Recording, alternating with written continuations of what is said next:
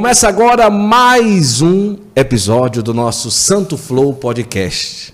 Que alegria estarmos aqui no episódio 101 do nosso Santo Flow. Para você que está com a gente, eu quero agradecer muito a você que está aí do outro lado, acompanhando mais uma produção aqui do nosso Santo Flow Podcast. Quero convidar você a sentar nessa mesa bonita hoje aqui, porque eu tenho um convidado muito especial para apresentar para vocês hoje na nossa conversa. Antes de apresentar, eu quero dizer o seguinte: já vai compartilhando para o maior número de pessoas que você puder esse link aqui dessa conversa, tanto você que está assistindo aqui na nossa live, como você está assistindo também gravado. Para quê? Porque a gente sabe, a gente só traz aqui no Santo Flow vidas que nos aproximam de nosso Senhor. Então, é com muita alegria que hoje no Santo Flow existem pessoas que por aí dizem que chega a ser um dos leigos mais influentes no mundo. Não sei, pode ser exagero, talvez não. Mas há muito tempo que eu desejava trazer aqui no Santo Flow. Se é o mais influente no mundo, eu não sei. Mas eu tenho certeza que é o único que é capaz de parar no Oriente Médio, lá na Terra Santa, terra de muçulmano, para fazer uma procissão no tempo de Pentecostes. Só ele mesmo. Agora aí você tira as suas conclusões. Brincadeiras à parte, é com muita alegria que eu recebo aqui no Santo Flow hoje Gilberto, fundador da comunidade Obra de Maria. Gilberto, chegou o dia. Que presente. Eu estou me sentindo muito feliz, lisonjeado por estar aqui com você hoje, meu irmão. Seja bem-vindo ao Santo Flow. Obrigado, Deus abençoe você, sua vida, sua família. Deus abençoe também você que está agora nos assistindo, nos ouvindo. Que o Espírito Santo de Deus, que faz nova todas as coisas, também possa fazer nova sempre a sua vida. Falou de Pentecoste, que todos os dias seja Pentecoste em nossas vidas. Enfim, eu estou aqui à disposição. Que maravilha. Me coloco sempre à disposição quando se fala em evangelizar, quando se fala em testemunhar o amor de Deus em nossas vidas para que também a gente seja canal para outras pessoas. Então eu estou à disposição. Que alegria, Gilberto. Talvez eu não exagerei não, né, na minha entrada não.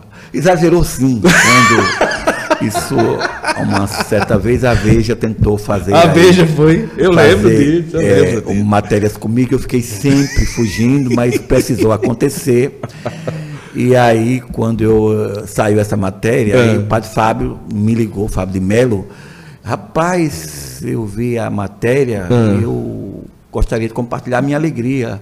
Os padres, mas o senhor sabe que isso é uma mentira, né? Isso não é verdade, isso não. É mais um sinal que é uma verdade isso, quando você está me dizendo que é uma mentira, porque é, isso é um sinal realmente de muita humildade. Eu penso que, na verdade, eu sou uma pessoa querida. Sim.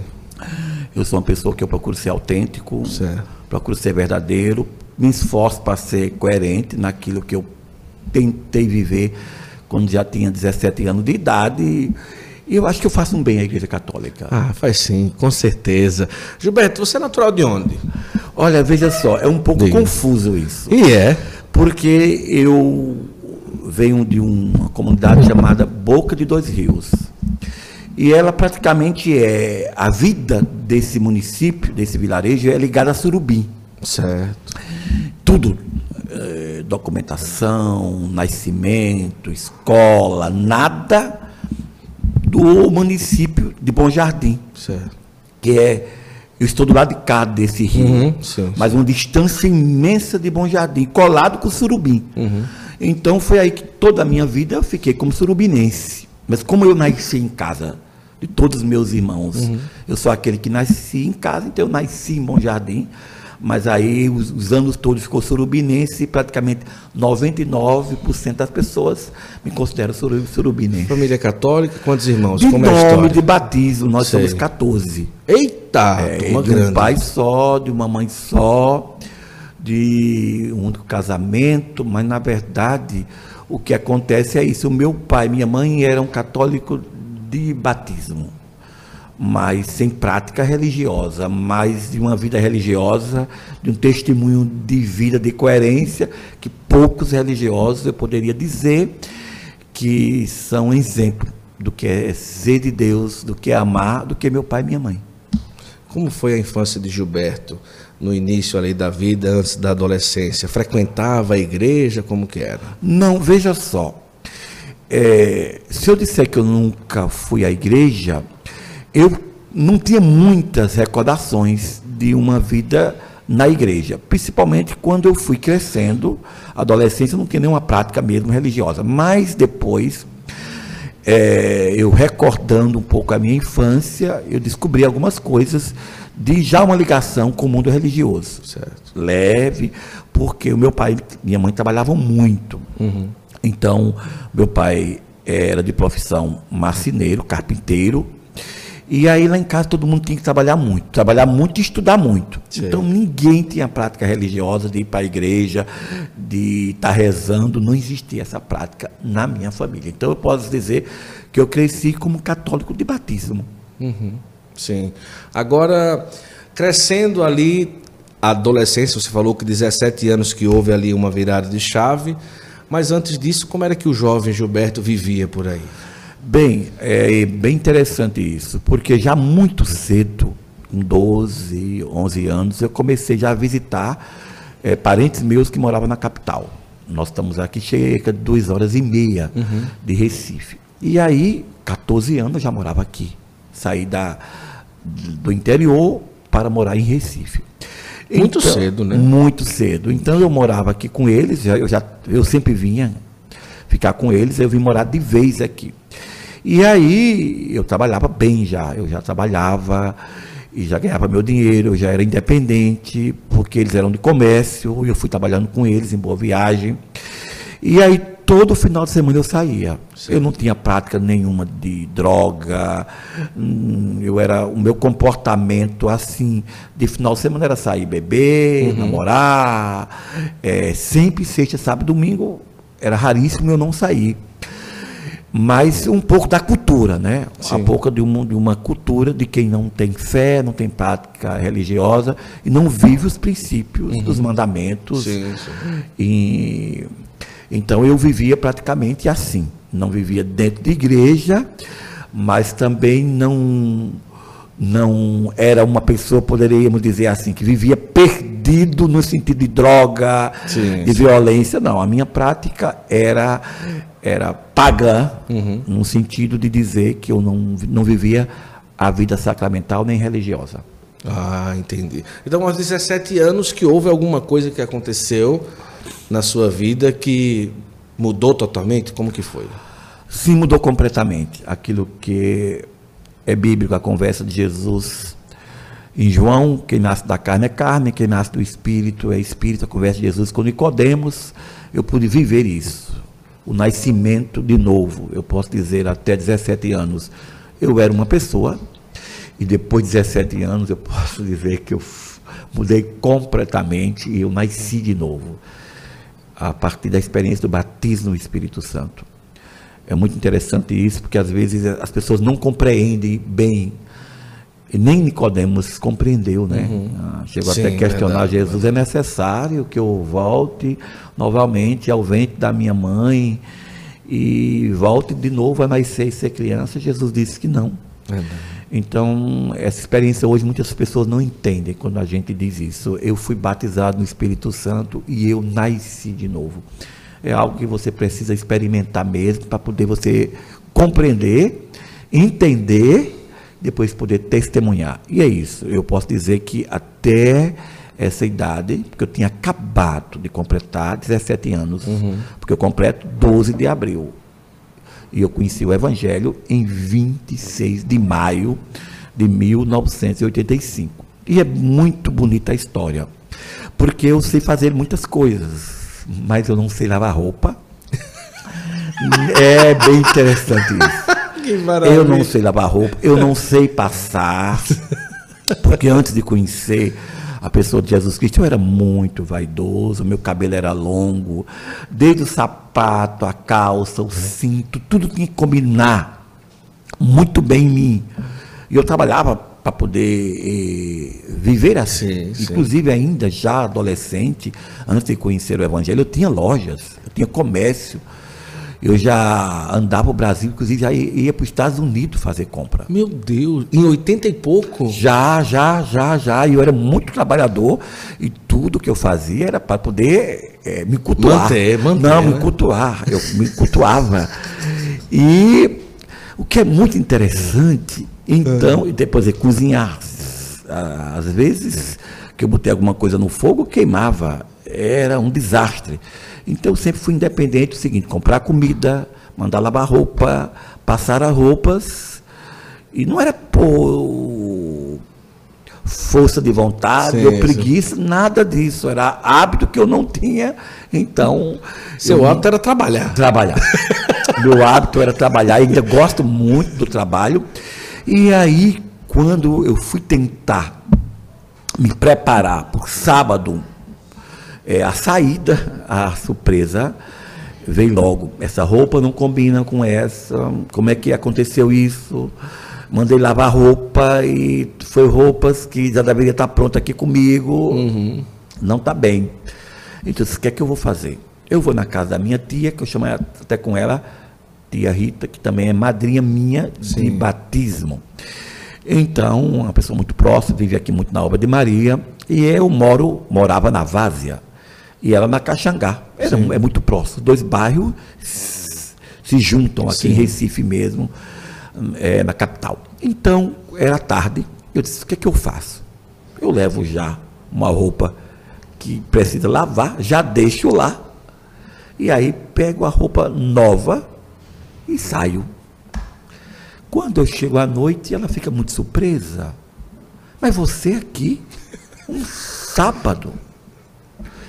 E eu disse sim. E eu contei a ela, Sara, tenho boa notícia para lhe dar, não. Porque choveu hoje à tarde aqui.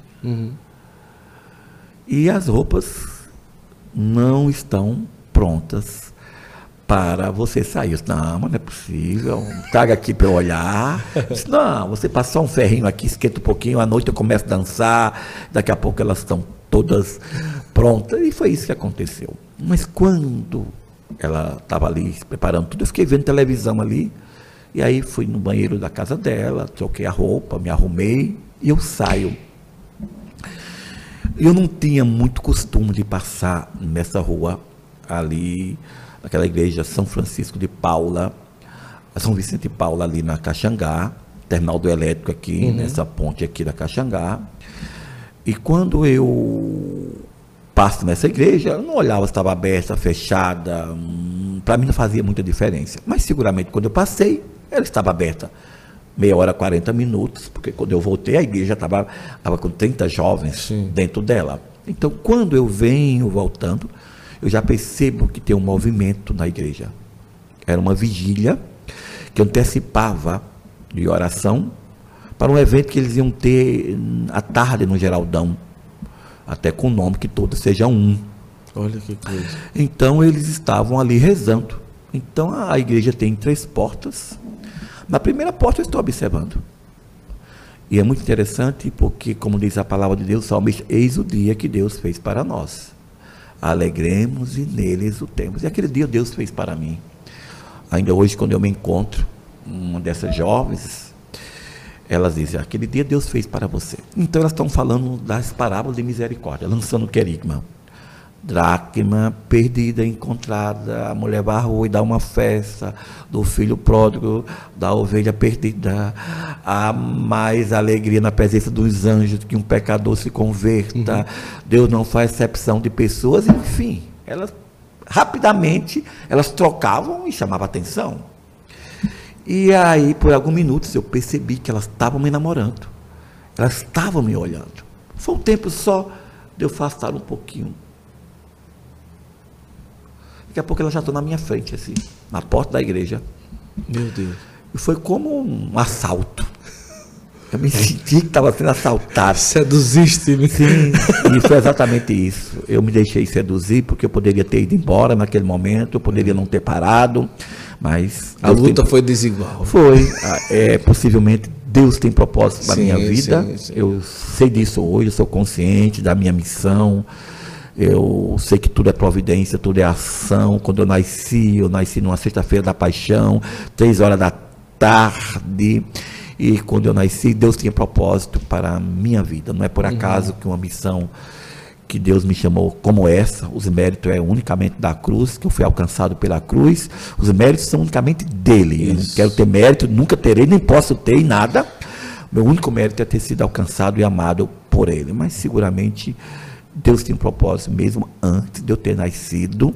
E é assim que eu vivo, que eu acredito e que isso me ilumina para seguir em frente. Então, quando eu estou ali, ela chega e diz: Deus ama você. E talvez uhum. É, não há uma pessoa nesses últimos é, 34, não, eu vou fazer quase 40 anos no movimento carismático, 85, sim, sim. tem um bom tempo, que as pessoas ligam para mim, pelo menos no período que já existe a Alba de Maria, eu sempre digo: Deus ama você. Uhum. Deus te ama, Jesus te ama, Deus te ama. Por que isso? E muita gente na Alba de Maria, é poucas pessoas que não dizem essa, essa é, mensagem. É Deus ama você. Por que isso? Porque foi a passagem que mudou a minha vida, mudou completamente e fez Guto com que esse carisma fosse esse dom que é para a vida de tantas pessoas e também para a vida da igreja. E quando elas chegaram, elas muito simpáticas, uma sempre vem aqui e elas disseram: Deus ama você, Deus quer entrar na sua vida. Já era. Não, aí eu senti como uma arma uhum. em mim, como eu fiquei desarmado. Mas elas convidaram para que eu entrasse. Eu disse, ah, eu não posso, eu estou indo para uma festa de aniversário. não era, eu ia para um capim verde, era um prostíbulo bem famoso aqui em Dois Irmãos, ali naquela avenida ali, Sim. era muito conhecido na época, e os jovens sempre iam. E eu tinha uns amigos meus que me esperavam atrás da igreja, que era um terminal de ônibus. Sim. A gente sempre, sempre se encontrava. E chegava uma hora, por exemplo, 11 horas, quem não chegasse, seguramente não viria mais. E aí eles estavam me esperando atrás da igreja. Ali eu estava ali na porta e elas insistiram. E é muito bonito porque elas, Deus usou da insistência delas. Porque se elas não tivessem insistido, por isso que eu, o Evangelho exige uhum. persistência, insistência, perseverança e todos é, os argumentos que a gente der ainda é pouco para você insistir para que alguém encontre o Evangelho, porque Deus tem uma missão na Sim. vida de cada um de nós, não é só na minha. Então elas insistiram mesmo eu dizendo que não podia, que tinha esse compromisso, essa mentira, mas elas insistiram. Ficamos alguns minutos. Elas, ainda hoje, elas devem ser muito lindas, porque duas eu nunca mais, faz muito tempo Sim. que eu não as vejo. E essa outra, Janaína, ela, a gente se vê praticamente uma ou duas vezes no ano. Então, eu entrei. E aí já era. Quando eu entrei, eu sentei no sexto banco da igreja. E eles estavam no banco da frente. E eles continuaram. Os carismáticos é isso, jovem, uhum. canta, reza, balança o corpo, senta, levanta. Por alguns minutos. E levanta, senta, pensei eu, faz alguns minutos que eu estou aqui. Uhum. Eu sentei. Mas me veio o pensamento. E a Bíblia diz: antes que venham os teus pensamentos eu já os conheci. Sim. Então Deus leu meus pensamentos e falou com elas, porque não é possível. Duas delas vêm até mim e dizem: Você está muito sozinho aqui na frente. Aqui, vamos lá para frente. Mas o meu pensamento era ir embora. Uhum. E aí eu fui. Aí eu já sentei atrás delas. Já tinha gente do meu lado. Uhum. E mexe para lá, mexe para cá, levanta e senta. Chega uma hora e diz: Não, agora Chegou minha hora, tem Chegou. Que... Quando eu sentei e olhei o relógio, deve ser meia-noite, não era. Era seis horas da manhã. Eu passei a noite naquela igreja e não a percebi. Eu disse, meu Deus do céu, passa a noite, às vezes, num bar, cochilo e vou uma dificuldade toda, numa festa, passei a noite na igreja e não percebi. Então, quando abriu-se a igreja, era de manhã cedo, e eu, ó, dei no pé. Quando cheguei já em casa, já não era mais a mesma pessoa. Pode ter certeza que quando eu fui tomar banho, inclusive algumas vezes que eu chegava bêbado, aconteceu isso algumas vezes. Não era tantas, mas algumas vezes aconteceu. Eu caí nem tomar banho. Uhum. Naquele dia eu fui para o chuveiro e parecia que eu não queria sair dali. E eu deitei na cama sem sono, fiquei rindo, chorei um pouco e eu disse: Meu Deus do céu, alguma coisa estranha está acontecendo em mim e aconteceu completamente. Depois dali eu já era um homem novo. Olha que coisa. Já não andava segundo mais o caminho dos homens, o caminho de Deus. As ruas que eu andava mudaram, as praças, os lugares, as roupas começaram a mudar, as músicas, mas acima de tudo, os amigos também mudaram completamente, porque aqueles amigos uhum. não compreenderam, não me seguiram, mudaram os amigos, e acima de tudo mudei a mente e o coração, segundo a fé. E aí comecei essa história de amor com Deus, que já dura esses anos todos. Você saiu naquela noite para lavar roupa? Mas a roupa que Nosso Senhor queria lavar era outra, né? Era assim, era só propósito que ele tinha. Era, eram vestes novas, né? Pegou as roupas antigas de Gilberto, é, como diz a Sagrada Escritura, né? Apocalipse. Lavou e deu vestes novas naquela noite. Agora, aquele momento ali, elas rezaram em você, ou você simplesmente participou daquele momento e saiu outra pessoa? Não, era uma, é muito interessante porque eu tentei resumir o máximo, certo. mas elas eram muito boas. Depois eu trabalhei com elas. O que é que elas faziam? Elas alugavam um, carrinho, sim. iam para. Aqui na minha cidade tem muita praça, sim, tem muita sim. gente com droga, se prostitui no centro da cidade, muita gente de rua, nessas grandes capitais. Recife é uma grande capital. Então elas tinham uma cultura de lançar o querigma, certo. dar é, mensagem, como os evangélicos sim, fazem, sim. mensagem cristã nessas praças, e muitas vezes com violão, uhum. iam tocando e elas iam trazendo o amor de Deus. E muita gente elas conseguiam, porque elas eram lindas, todos muito jovem, bonito, universitário, da Universidade. Católica, mas isso tem um começo dessa história. Qual é o começo? Nos anos 60, no pique das gangues de Nova York, uhum. David Wills começa o desafio jovem, o uhum. trabalho com jovens na rua de Nova York, né? Um pastor batista uhum, que sai da sua vila, pede à mulher um tempinho e ele vai para Nova York e ele vai evangelizar os drogados uhum. nos guetos. E aí nasce, pela palavra Deus ama você, nasce essa história linda. Quem nunca viu o filme, o livro precisa ler. A Cruz e o Punhal, uma história uhum, verídica. Sim, sim. E elas conseguiram levar esse filme para a Universidade Católica. Ah. Elas leram um livro. E elas se inspirando Aí faziam nessa forma de evangelizar. Por isso que Deus ama você. Uhum. Por isso a forma firme persistente. Não, ele está dizendo não, mas o Evangelho diz sim. Elas disseram lá, Deus quer entrar na sua vida. Ali Deus tem propósito. Ali mudou, mas eu tenho certeza que as, os primeiros meses e talvez o primeiro ano, a quantidade de convites, cadê você, Gilberto? A gente vai para tal lugar e tudo. No início foi uma luta a se travar ou você já não sentia vontade? Não, foi uma luta, foi uma luta até que eu caí uma vez. Eu fui com eles uma vez. E chegou lá, me deu uma enxaqueca, que eu passei mal e vim embora. Olha só. Já não dava mais. Porque eu tinha sido batizado no, Espírito Santo. Ah. Já era um homem novo.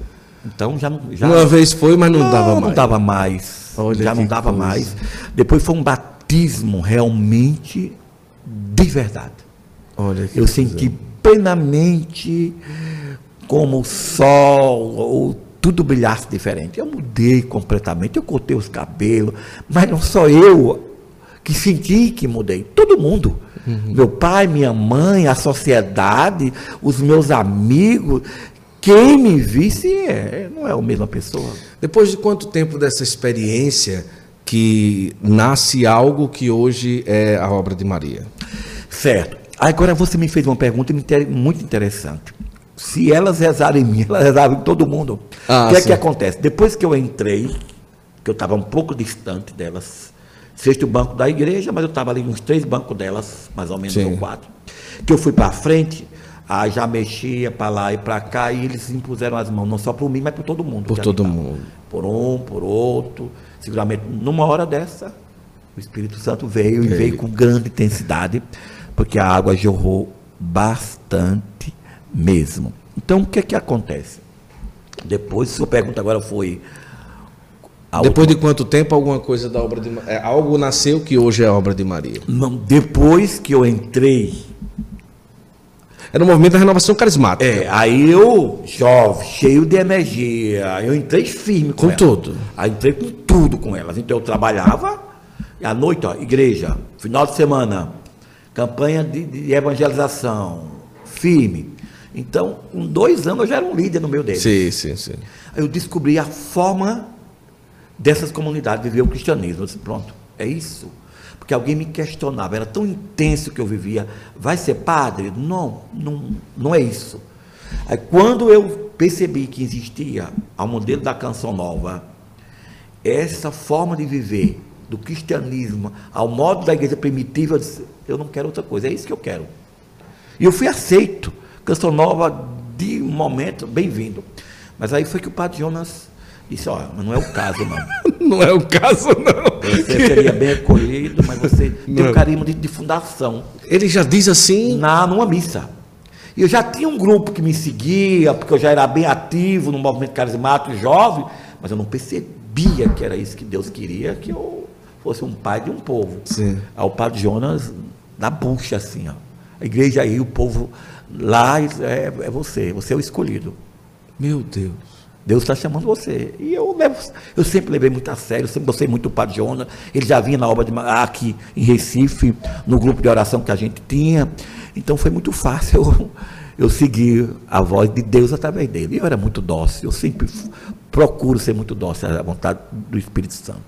Onde ele chama, eu digo assim, é ele, acabou-se. Já era. Já era, tem que seguir a voz. Então, a partir daquele momento, aquele grupo que estava perto de você e tudo, Padre Jonas diz, vai e você começa alguma coisa. Já começa. começa em que linha? Continua o que já tinha? Evangelização, Não, grupo? Eu continuo tudo, porque na verdade o padre, além da sabedoria, da iluminação, ele já viu coisa concreta. Ele já isso percebeu é, que tinha ali uma comunidade isso, de aliança, é, isso. a gente já tinha um laço. E comunidade não tem fórmula. Você você chancela aquilo que já vive, não é uma coisa. Então foi é muito fórmula. fácil. E ele percebeu, percebeu que ali já era. Porque né? ele já via que havia isso. estrutura, havia laços. Isso. Apenas ele, ele é o sinal de Deus. Olha, é isso que você tem que seguir. Aí nasce a comunidade de vida. Ah, entendi, entendi. É como oficializa a aliança e vocês são mais do que uma aliança. Você tem um princípio. E ali os primeiros da comunidade de vida. É. Aqui em Recife. Aqui em Recife. Eram quantos? Sete do interior. Olha que maravilha. E aí também alguns de Recife começaram. É uma história bonita. É, coisa linda. Agora, a partir daquele momento, é, depois viver comunidade de vida, como é que ali viver com outras pessoas? Claro que tinha um certo laço, mas eram pessoas que não eram família e tal. Como que foi trabalhar o Gilberto durante esse tempo? Roupinha lavada, coisinha engomada, o desejo de sempre estar. Porque assim, isso é de personalidade, para a gente ir mudando, ajustando, convivendo com outra pessoa, a pessoa age do jeito que eu não penso e aquela coisa. Os primeiros momentos de comunidade de vida tiveram esses desafios? É muito interessante, porque logo em seguida eu casei. Olha só. Porque eu já era noiva há muito tempo. Hum. Então, depois eu casei e depois que a gente nasce de novo, que esse nascimento ele, é, ele precisa ser diário, Sim. né? Mas depois que nasce esse homem novo, que quer ser a imagem e semelhança de Deus e luta para isso, eu mudei completamente. Eu, me, eu procurei ser o mais pobre possível, deixei de valorizar muitas coisas do mundo, é muito interessante. É, eu fiquei muito despojado, uhum. completamente de tudo. A única coisa que eu, valoria, eu valorizava era as coisas do alto. Uhum. É tanto que acabou loja, acabou comércio, acabou completamente a minha vida. Eu comecei a viver realmente na providência. Uhum. E a providência não falhou eu e minha casa serviremos ao Senhor, a minha esposa também trabalhava, e aí tudo foi acontecendo, não é? Mas a gente sempre ficou morando em nossa casa. Uhum. E aí, quando a comunidade foi crescendo, os benfeitores foram chegando, E logo veio o pão nosso de cada dia, a providência através do turismo religioso, que cresceu muito rapidamente. Uhum. E também é muito interessante. Agora, essa questão do turismo, das peregrinações, vocês começam, o Padre Jonas olha, dá uma outra chancela. Como que foi? Começa coisinha perto? Como é que começa? Que você é percebe muito... que é também algo uma frente do carisma, não é? É muito interessante porque com nós e a Canção Nova é um casamento, são dois carismas que se juntam, se completam para a evangelização, né? Porque você vê a grandeza do que é a Canção Nova e o, a, pequenez, o tamanho que é a obra de Maria não se compara, não é? uhum. é? Mas o Padre Jonas foi sempre assim. O Padre Jonas, primeiro, além de ser um profeta, ele conseguiria, ele consegue valorizar cada carisma. Uhum. Ele tinha esse, esse cuidado, esse zelo. Então, a gente já era amigos. E aí, por um pouco tempo, eu precisei ficar, porque o presidente era um padre, Miguel uhum. Ângelo, e ele se ausentou quando o movimento carismático começou a se estruturar com as secretarias, a nível estadual, diocesano, mas ficou um coordenador estadual. Então eu fiquei por um tempo, seis meses ou um ano. Hum. Aí teve uma reunião do Conselho Nacional em Brasília. Eu fui. E o padre João estava lá. Uhum. Aí quando no intervalo ele me pega pelo braço, vamos tomar um cafezinho ali, nós dois. Vamos atualizar as conversas. Aí a gente foi. Isso é outra coisa, me conta. Eu soube que você está fazendo peregrinações. Sim, padre.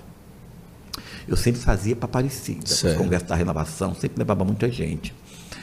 Aí eles me contam, não, padre, eu fiz uma para Santuário Mariano, fiz uma outra para Medjugorje, e foi isso que aconteceu. E contei para ele. Alguém me procurou, disse: Olha, arruma 15, que você vai de graça. Eu arrumei 44, e a outra aí já levei e, três ônibus. E aí aconteceu isso. Eu disse: Olha, interessante, eu quero falar com você sobre isso.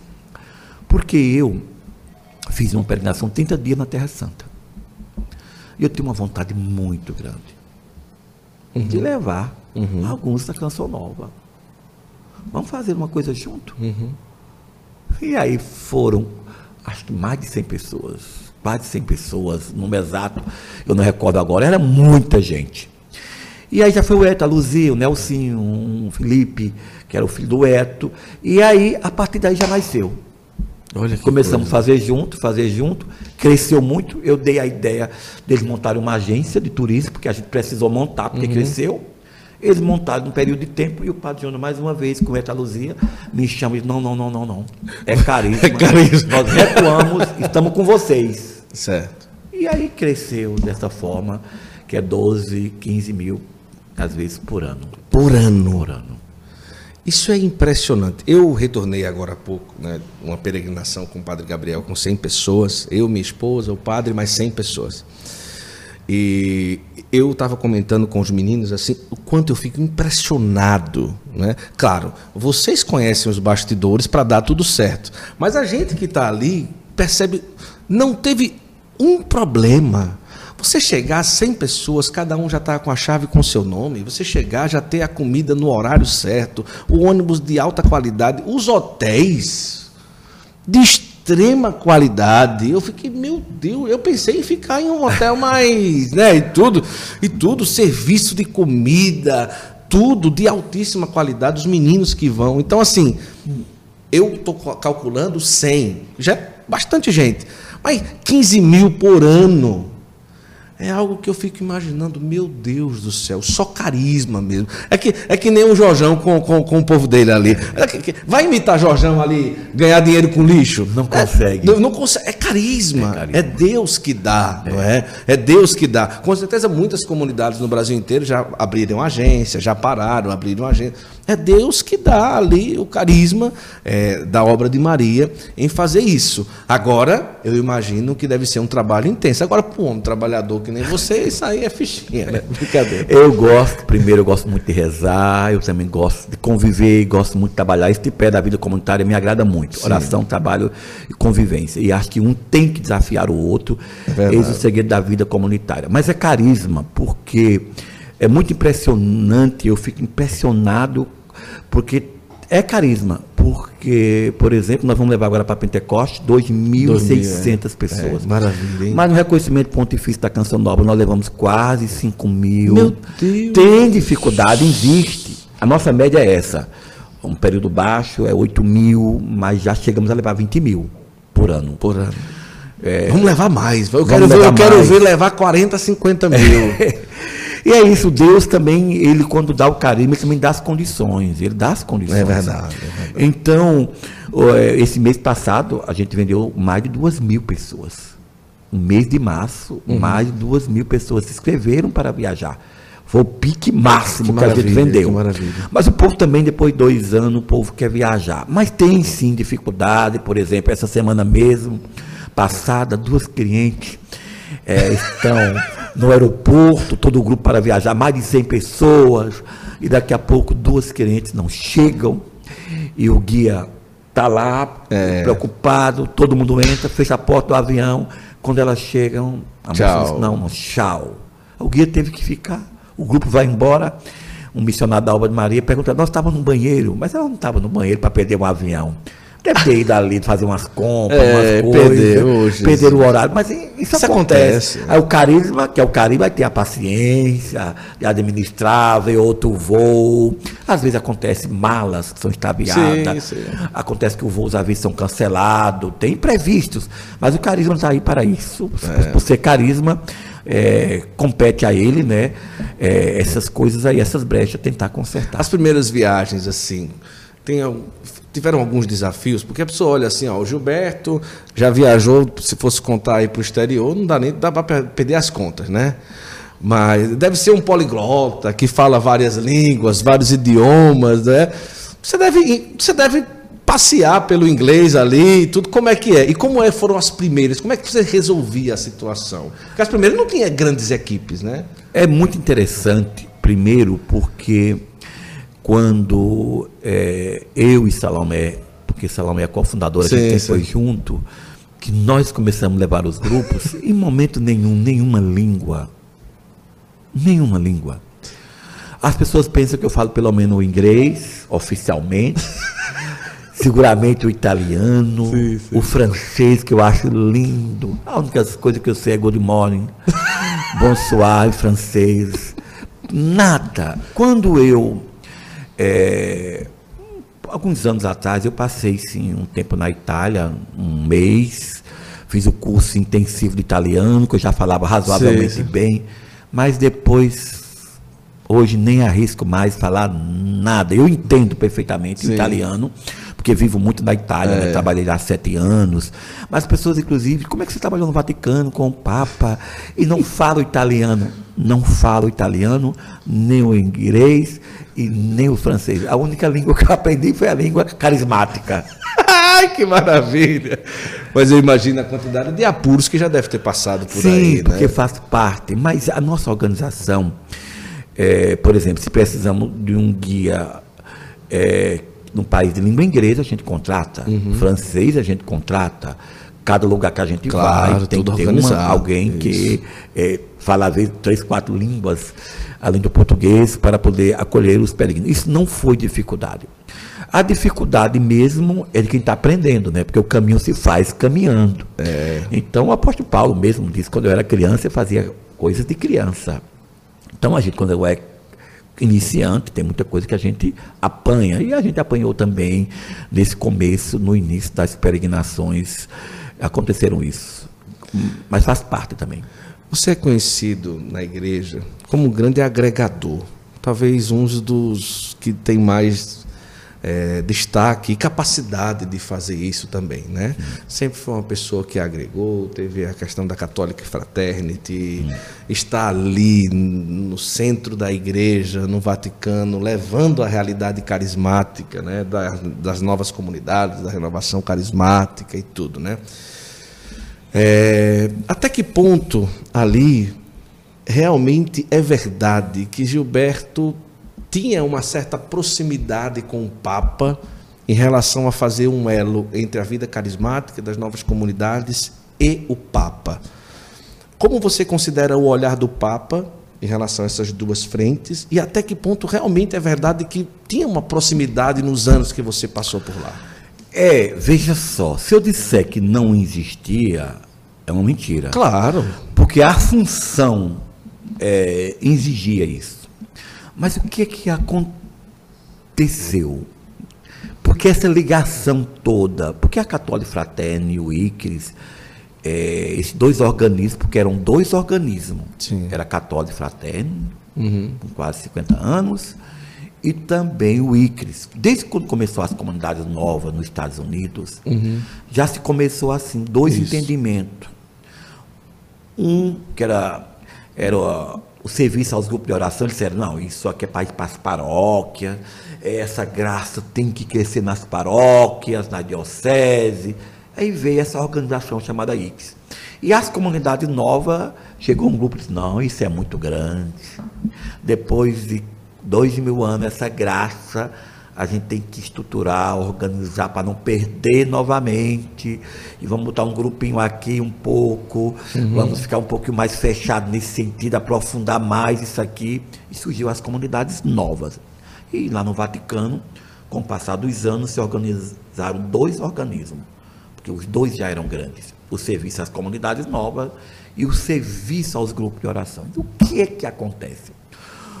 O cardeal Bergoglio, ele foi nomeado pela conferência na Argentina como assistente do- das comunidades novas e da, do serviço aos grupos de orações. Então ele Ah. percebeu que essa coisa, duas famílias um pouco na visão dele meia dividida. Ele quer um estatuto unindo o máximo possível um serviço só ao mundo carismático, mesmo perseverando a identidade de cada um. Esse cardeal Bergoglio é feito papa. E o que é que acontece? O vice-presidente da Católica Fraterni era Pino, que a gente já era amigo há mais de 20 anos. Eu quis que ele fosse o vice-presidente antes do Papa chegar. E a, uma das secretárias do Papa, Júlia Torres, tinha trabalhado com Mateu Caliz quando era presidente, um período. Ela voltou para a Argentina. E ele disse, por que não traz ela? Porque vai ser bom. Porque ela já conhece o Papa, trabalhou Sim. com ele. E foi isso, ela veio. Então lá se tornaram mais perto, porque o Papa era amigo do vice-presidente da fraternidade, é tanto que o Papa nomeou ele, Isso. agora é o Pino, e conhecia muito bem a Júlia, que era uma das secretárias dele. Então ficou mais próximo por conta disso. E eu automaticamente, eu sempre fui muito ligado à renovação carismática católica. Muita estrutura, os encontros. Não há um desses últimos 40 anos, um presidente do movimento carismático católico, desde o ERNI, que não tivesse ligação comigo. Certo. Então, quando eu cheguei lá, a primeira coisa, eu olhei um escritório que cabia 70 pessoas. Nós éramos quatro trabalhando. No Ix também, no mesmo prédio.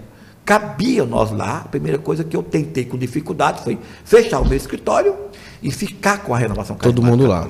E a diminuir despesa. Eu queria dar um Isso. testemunho para a unidade. Sei, Isso sei. agradou demais o Papa. Ele fez carta, inclusive para mim, agradecendo, parabenizando tudo. E o que é que aconteceu? O Papa estava de olho já no que ele tinha vivido na Argentina. E o vice-presidente tinha esse entendimento. A secretária tinha. E tentaram, conversando comigo, e havia uma abertura. Eu havia uma abertura. Talvez algumas coisas eu teria que dizer isso não foi tão bom, tal. Mas espera aí, é o Papa, é o Papa.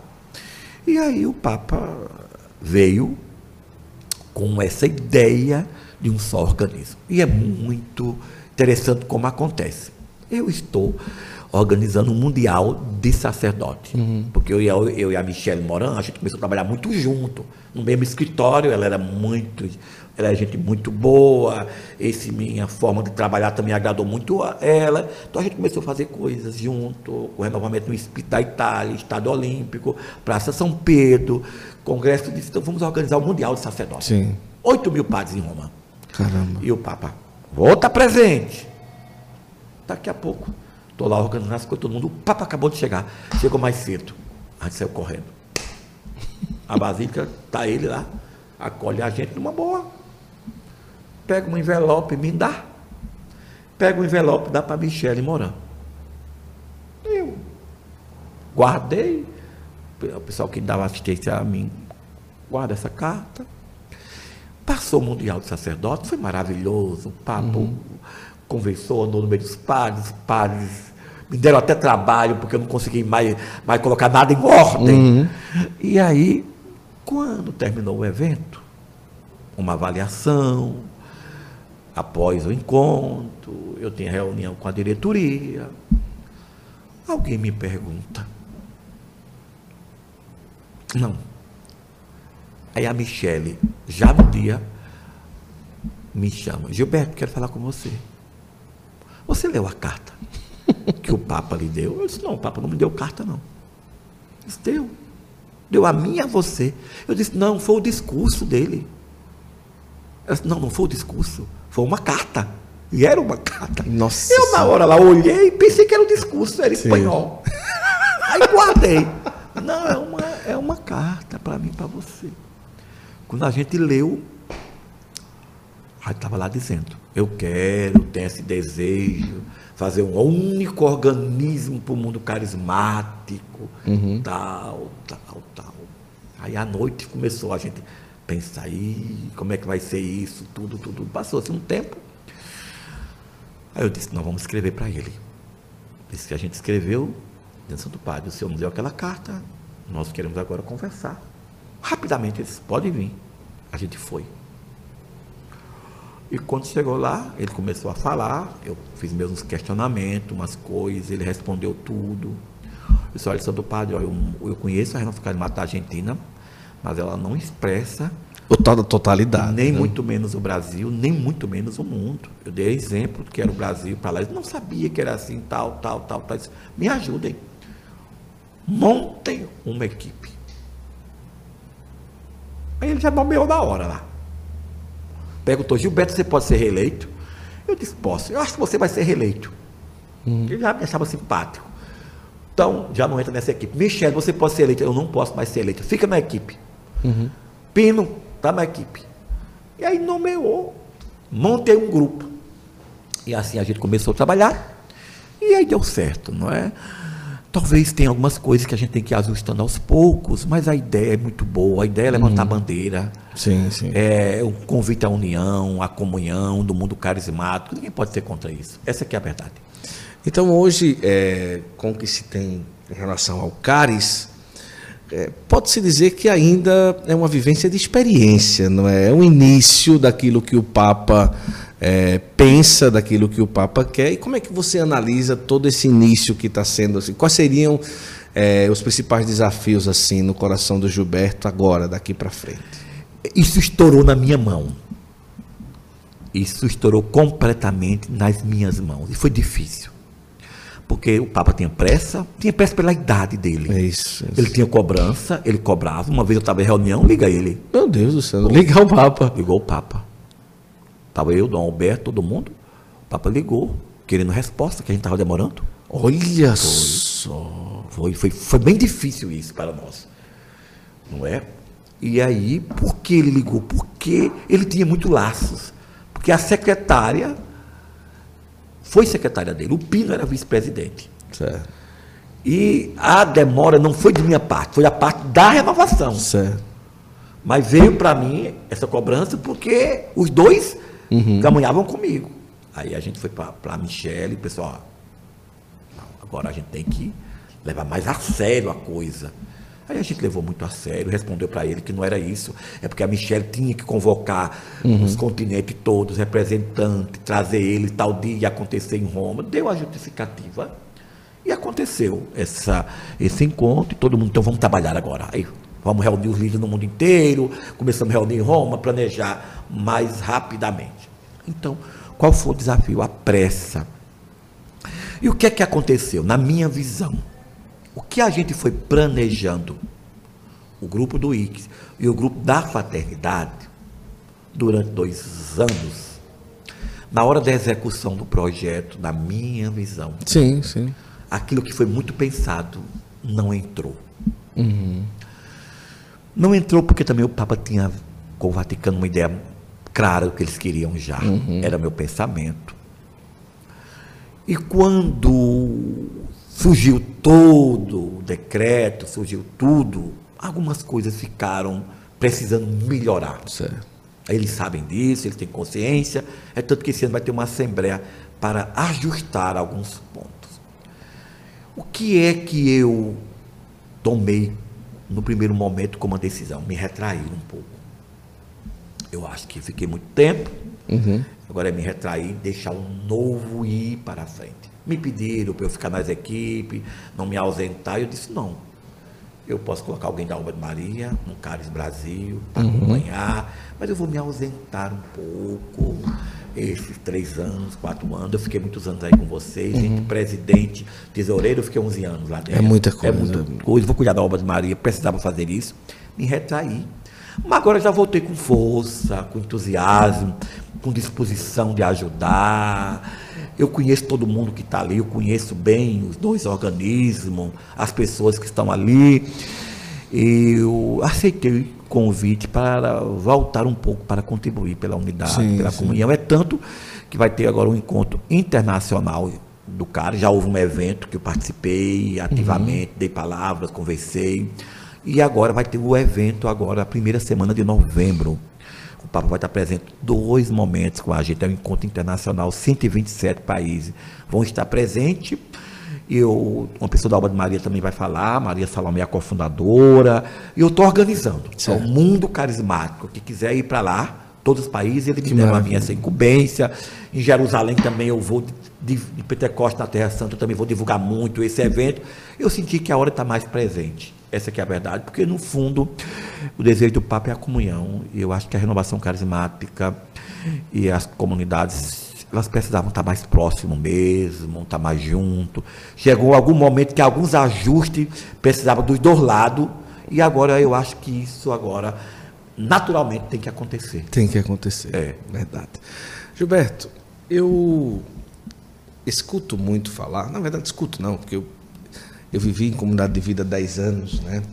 A comunidade foi destituída a direcionamento de Dom Henrique. Depois eu vou dar, vou dar a você o meu livro. Certo. Lá vai contar como foi toda a destituição da minha comunidade, a comunidade Quem como Deus. Uma das únicas no Brasil que foi destituída por voltar atrás e perceber que não era um carisma autêntico. Depois você vai conhecer um pouco a história, como é que foi, tá no livro e tudo, e a Luzia mandou mensagem, foi uma coisa, mas foi a melhor coisa que Deus fez na minha vida. É, depois você vai saber de tudo. Mas é, você tem uma- um, um jeito de pensar, uma forma de agir é, muito evangélica no sentido de não desistir das pessoas. né? A obra de Maria, talvez uma das únicas comunidades no Brasil que tem faro para paróquia que está sem dar certo. Né? Às vezes um padre dá um probleminha ali nos bastidores, o Gilberto diz, Dom Fulano, traga ele aqui, deixa ele aqui um tempinho, que depois eu devolvo ele mais arrumadinho. Né? Pessoas que chegam aqui como missionários da comunidade, que às vezes dão um trabalho, não, calma, tenha paciência que vai dar certo. Né? Então hoje a gente vive muito a cultura do descartável. A pessoa pensa diferente de mim, eu descarto. A pessoa deu um problema, não, não dá certo. A pessoa, é, e cada vez mais essa forma de você pensar e agir é necessária no mundo às vezes tão polarizado, né? Vai para lá, eu fico aqui, errou, vai embora, não presta mais, não sei o que e tudo, né? É, o que eu estou falando é perceptível ao seu coração? Ou, e o que, como que você pensa e por que, que você age sempre dessa forma em pegar os escombros e ainda acreditar que ali dá para construir um muro, né? Bem, se foi possível reconstruir os ossos secos, ressequidos, o vale dos ossos de Ezequiel, é possível reconstruir o homem, né? O próprio Jeremias dá o, o exemplo de modelar o barro. No sentido, Deus tem a capacidade de modelar o ser humano. Depois, que desafio tem o cristianismo se ele não for esse instrumento de Deus, do Cristo, que se fez homem para salvar os homens. Depois eu sou fruto das parábolas de misericórdia. Aquilo que eu recebi, diz o apóstolo Paulo, eu tenho que transmitir. A gente dá aquilo que a gente tem. Então eu experimentei, esse evangelho que me acolheu sem reservas. Quando eu entrei, elas não perguntaram de onde eu vinha, quem era, o meu passado, mas a partir dali o momento. Eu acho que o passado não condena ninguém.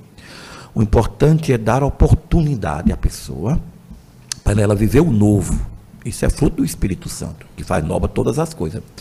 Então eu sou surpreendido todas as vezes que eu dou oportunidade a alguém de poder recomeçar. Uhum. Porque não tem coisa mais linda de que uma pessoa merece a culpa. E são as palavras lá, né? Você está devendo tanto, eu risco, estou perdoando. Uhum. E você chegar e dizer, não, vai em paz. Uhum. Não vai em paz. Então, o coração de Jesus é isso.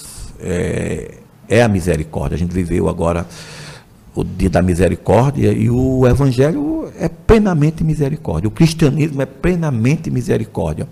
Porque a gente não cai uma vez, nem duas, nem três, né? O justo peca sete vezes. Então, eu, eu sou assim porque eu vivi isso na minha vida. E eu acho que o desafio nosso é esse. É sempre acreditar. Sempre acreditar.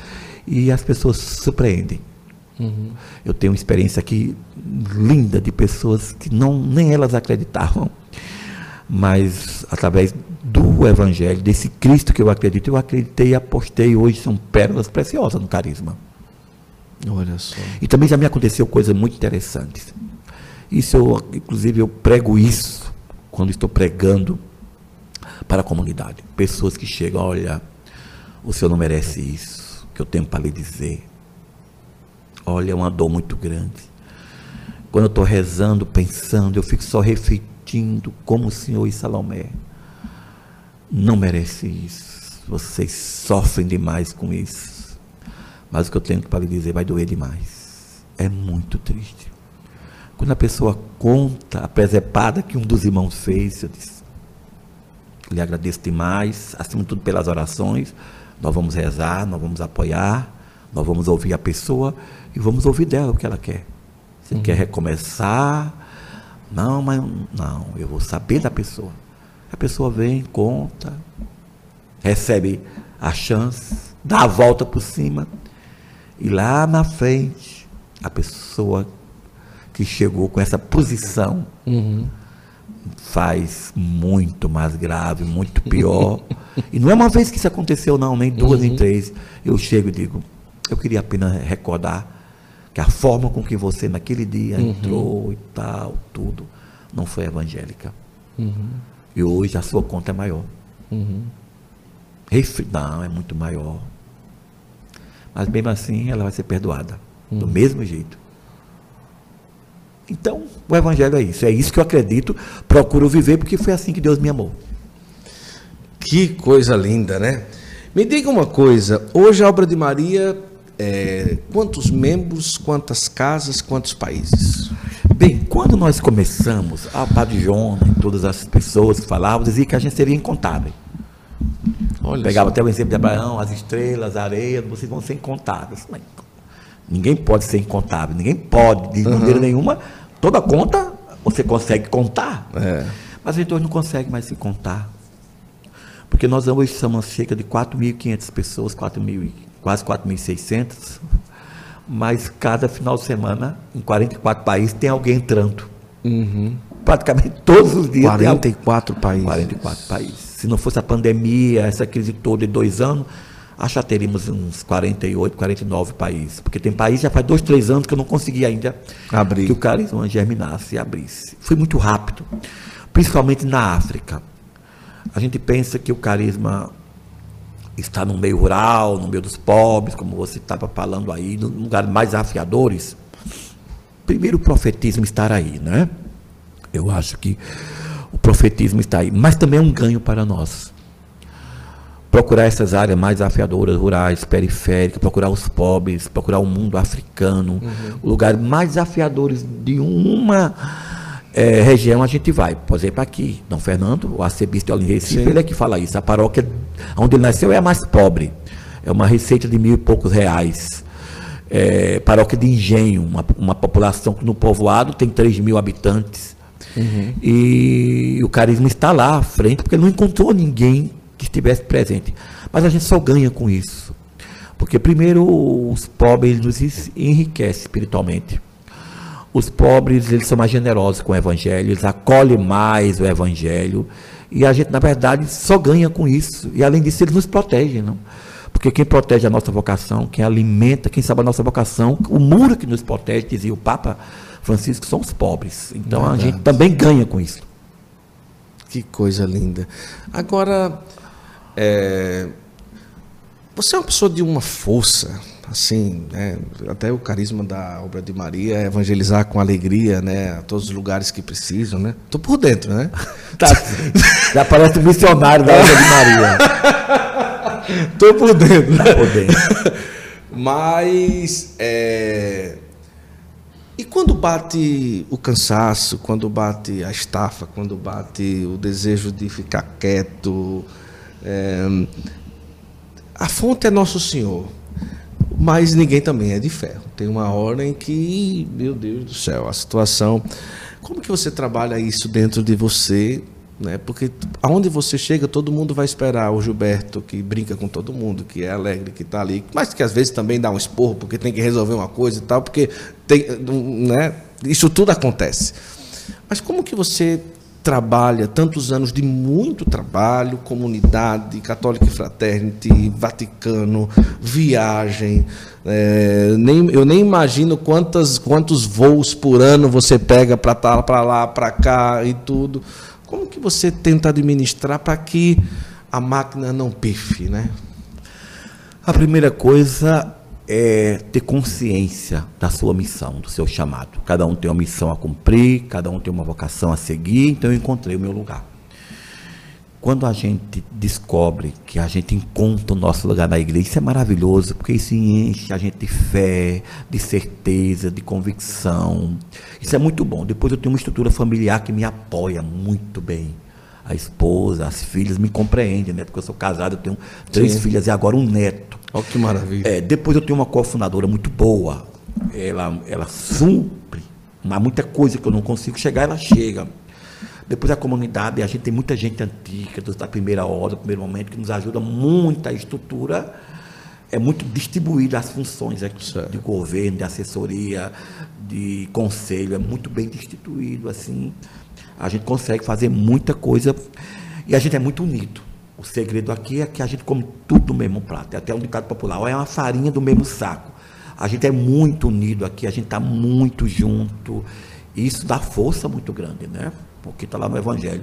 O reino que se levanta dividido por si mesmo se destrói. É. Então a gente é muito unido e isso nos faz bem e aí significa que alivia, alivia bastante o fardo. Agora, qual é o segredo o segredo, primeiro, eu sou muito espiritual. Eu sou uma pessoa de uma devoção, de uma ligação com o Espírito Santo muito grande. Depois, você está me vendo com uma camisa hoje diferente, mas ela é toda azul e branco. Sim. Eu sou visto azul e branco, eu não fiz uma promessa, nem um compromisso de nada, mas é uma maneira de dizer tudo deve ser feito na minha vida, nesse carisma, do jeito de Maria. Então, Maria é muito presente. Eu não ando só com texto no bolso como enfeito, não. Eu ando porque eu uhum. procuro rezar, eu procuro ser cada vez mais mariano. Isso ajuda muito, porque Maria é tudo que nós precisamos para a gente perseverar na nossa caminhada. Depois, Guto, a juventude. Eu toda hora agradeço a Deus porque ele começou comigo quando eu tinha 17 anos. É. Porque seguramente, se Deus fosse começar agora, não iria funcionar mais. O que, que eu quero dizer com isso? Que as pernas já não são as mesmas, 17 anos. Eu não sou aquele jovem rico que vai correndo, chega aos pés de Jesus e cai. Eu não consigo sim. mais correr.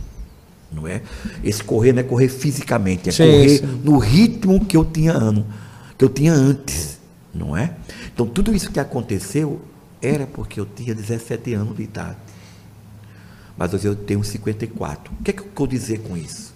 Eu não tenho o mesmo rito Mas eu tenho 54 anos. É. Eu gosto muito do Eto da Luzia. Então, esses dias eu andei com eles. aí eles disseram, é, eu Eto temos uns 10 anos para frente. Eu digo, não me façam isso. Vocês têm no mínimo aí uns 30 anos. Eles riam de mim, não tanto. Mas para dizer, olhando para a idade deles, para mim, eles ficam, Gilberto, mas você ainda é muito jovem. Uhum. Então eu digo assim, eu não sou tão jovem, mas eu tenho 54 anos. Uhum. Então Deus ainda me dá condições é, sim, claro. de ainda fazer muitas coisas. Depois, é, isso é de família. Na minha família, todo mundo trabalhava muito, então eu gosto muito do trabalho. Isso facilita muito, porque aqui se eu cochilo, ele dorme. Se eu dormir, eles vão roncar. No sentido, eu sou ainda uma energia que puxa todo mundo, que movimenta todo Essa mundo. foi boa. Se eu cochilo, ele dorme. Se eu dormir, vão roncar. É, então, no sentido que eu ainda dá para eu ser essa. Vamos lá. Certo. Esse impulso que o carisma ainda precisa, eles têm. Sim. Eles têm. Isso é maravilhoso. Olha, eu quero aproveitar para você que está aí, aqui eu tenho duas aqui para trazer aqui, que eu preparei para deixar aqui para os momentos especiais, mas eu quero aqui olhar para você, primeiro agradecer a nossa parceria com a Veste Sacra. Você está vendo que eu tô, sempre uso aqui uma camiseta da Veste Sacra, você está olhando aí inclusive no site, são várias estampas fabricadas em Brusque, Santa Catarina, altíssima qualidade, e a Veste Sacra manda para sua casa, com total tranquilidade, você tem a oportunidade de vestir sempre algo que evangeliza e extremamente confortável. Estou aqui num tecido 100% algodão, de alta qualidade. Essa daqui já tem um tempo que eu uso, ela não desbota e realmente você se veste bem e com evangelização. A Veste Sacra é nossa parceira aqui, você pode aproveitar, entrar no site, pedir a sua. São várias estampas e aproveite a oportunidade para ser também o outdoor ambulante da fé tá certo? A Veste Sacra, nossa grande parceira, faça aí o seu pedido. E também aproveitar aqui, indicar para você o artesanato Costa, que é nosso parceiro aqui do nosso Santo Flow. Imagens belíssimas, como você está vendo aí no site. Assim, existem imagens que representam, mas existem imagens que nos ajudam realmente a rezar. E o artesanato Costa tem esse, esse trabalho maravilhoso, esse cuidado de fazer imagens que nos levem a rezar. Então você tem a oportunidade aí, depois eu vou mandar um de presente para você, viu, Gilberto? Hoje não deu tempo de trazer por causa do voo, mas eu vou trazer a, a imagem do artesanato Costa vai chegar aqui para o Gilberto, tá certo? Tá aqui. Aí. E uma camisa azul e branco de Nossa Senhora também, tem que ter, não é? É a única condição. É a única condição, né? Na verdade, eu, eu, eu só usei preto uma vez na vida. Uma vez na vida. Eu depois nunca, da conversão. Não, é o que é que acontece. Eu nunca gostei Olha de roupa só. com flores. Certo. Eu nunca gostei de usar preto. Olha. Não é? E eu usei uma vez, que foi na morte do Padre Jonas. Do Padre Jonas. Eu já dizia isso para mim mesmo. Sim. Quando Nesse dia. O padre faleceu, vou usar. Olha vou estar de luto. Eu usei preto, porque eu realmente Naquele momento, a minha alma Sim. estava de luto e eu usei preto porque eu precisava viver. E eu vou perguntar bem. isso também, já já. Agora, ó, tá aí o site do Artesanato Costa, aproveita essa oportunidade e pede na tua casa imagens que vão te ajudar a rezar. O Artesanato Costa, nosso parceiro aqui no Santo Flow. Por fim, eu quero dizer que eu já estou de malas prontas para a Expo Católica 2023, tá certo? Uma feira que tá todo mundo esperando aí no final de maio, de 18 a 21 de maio um evento maravilhoso. O Santo Flow vai ter um estúdio lá dentro. Nós vamos gravar com muita gente que está lá pela Expo Católica. E você também, arrume sua mala, vá para esse evento maravilhoso. São oito congressos. Eu estarei fazendo palestra lá no Congresso de Comunicação Paroquial, falando sobre mídias sociais, comunicação. E também estarei com um estúdio lá na Expo Católica que realmente vale a pena, um lugar que você encontra muita gente boa e também é, consegue tocar esse universo católico em, em, tantas frentes que a Expo Católica oferece, tá bom? Então aproveita aí agora em maio, já está aí pertinho, tá certo? A Expo Católica 2023. Gilberto, duas coisas interessantes. Eu quero pedir a você que está acompanhando aí, dizer o que, é que você está achando aqui da nossa entrevista. Foi difícil, para você dizer assim, Gilberto, sentar uma horinha para conversar, já, já vamos. Já... Rapaz, é, é, todo mundo que sabe aqui sabe como é, não é? Que ele é muito ativo, e, mas graças a Deus ele foi muito solícito aqui, não é? Quase que viajava, que eu fiquei sabendo nos bastidores. Mas teve um tal de Sávio que segurou aí. Depois, mas Gilberto, não, não é brincadeira, Gilberto, brincadeira. Gilberto, me diga uma coisa. Eu, quando a gente chegou aqui, tem algumas pessoas, pai, seu trabalho, o seu setor, não sei o quê, e tudo. Eu conheço bem as realidades das novas comunidades.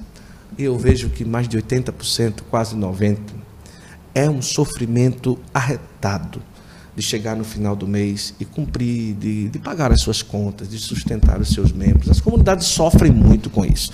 É feijoada, é rifa, é não sei o que, é tal, não sei o que e tal. Você defende que o trabalho é algo essencial para a vida de qualquer comunidade e que a gente precisa enxergar providência totalmente ligada a um trabalho a, a ter uma função de trabalho e uma vivência de trabalho para cada comunidade. Porque às vezes, ah, vamos lá, vamos aprovar, é a feijoada, é a rifa, não sei o que, é aquele sufoco. Mas talvez se cada comunidade buscasse realmente um, muitas já buscam, né? Mas uma sequência, uma constância de trabalho, dos seus membros realmente trabalharem para a comunidade e tal. Isso já acontece, você acha que deveria acontecer um pouco mais e que isso aí seria uma saída também? Porque eu vejo aqui que todo mundo aqui, bom, muita gente da comunidade de vida, mas cada um tem o seu setor de trabalho, né? Trabalha e tudo, e é agência, não sei o quê, para cuidar da comunidade, tem das construções, tem uma construtora, tem não sei o quê, tem o pessoal do marketing, tem o pessoal de não sei o quê e tal. Membros que estão dentro, mas trabalham pela comunidade e, ao mesmo tempo, a comunidade tem ali uma forma de se sustentar. Isso ainda precisa chegar mais nas comunidades ou você acha que já tem um caminho bem andado? Bem, essa sua pergunta é muito interessante porque eu lidei com mais de 3 mil comunidades no mundo inteiro, né? Então eu sei um pouco uhum. é, como isso acontece nessas comunidades novas e vou dar o meu ponto de vista. A começar do Evangelho, não é? O apóstolo Paulo deixou isso bem claro. Seguramente a partir de uma experiência vivida na comunidade. Agora, agora havia um grupo que queria só rezar. Havia um grupo que dizia, nós vamos viver só do Evangelho. Faz o seguinte, a regra aqui é essa, quem não trabalhar, não come. Uhum seguramente porque ele percebeu que alguns eram puxados, se tornava pesado para os outros. Porque numa comunidade com 100 pessoas, 10 trabalham, então 90, como é que fica isso? Uhum. Hoje a vida monástica, as monjas, elas trabalham, elas bordam, faz toalha, faz é, biscoito, biscoito elas, as hóstias, então elas também trabalham para viver. O que é que eu quero dizer com isso? O ideal, na minha visão, o ideal, o ideal é um desafiar o outro. Significa o quê? A gente se completar. O trabalho, a oração e a convivência. Eu não quero dizer a oração em primeiro, outra. Não, eu não quero dizer. Eu quero dizer que os três têm que caminhar junto. A gente não pode ver só trabalhando. Uhum. Não é sadio isso. A gente precisa conviver como comunidade, estar junto, celebrar a vida, celebrar o carisma. Aqui nós, por exemplo, a gente tem lazer uhum. juntos, em família, e a oração. Uhum. A oração e a fração do pão. Atos apóstolos. Agora, o que é que acontece, Guto? Na realidade da comunidade Obra de Maria, a gente não separa muito vida ou aliança, a gente tem os internos e os externos. Nós somos uma família. Porque você vai medir uma dedicação. Tem muita gente que não vive internamente e são muitíssimo mais doados do que muitos que vivem uhum. internamente. Então, não existe. Porque eu trabalho fora e não sou tão doado na comunidade, de forma nenhuma. Porque nós temos grandes líderes da comunidade que tocam missões aí para frente tão movimentadas, ou muito mais, do que algumas que são comandadas por internos. Isso não tem nada a ver. Isso é liderança. Uhum. Isso é carisma. Que cada um Tem. O que é que acontece? Na obra de Maria, é possível quem é interno, vive internamente, se evita, uhum. poder trabalhar fora e sua receita trazer para dentro. Sim. E é possível, tem casos, deve ter umas 50 pessoas assim ou mais, que são externos, comunidade de aliança, e trabalham na conta uma missão interna. Da comunidade. Porque não existe isso. Dedicação tem a ver com a vocação de cada um, compromisso de cada um. É a minha visão. O que é que acontece? No mundo europeu, em muitas comunidades fora na América, é raríssimo alguém que vive do Evangelho. Uhum. Hoje, na vida religiosa, está raríssimo isso.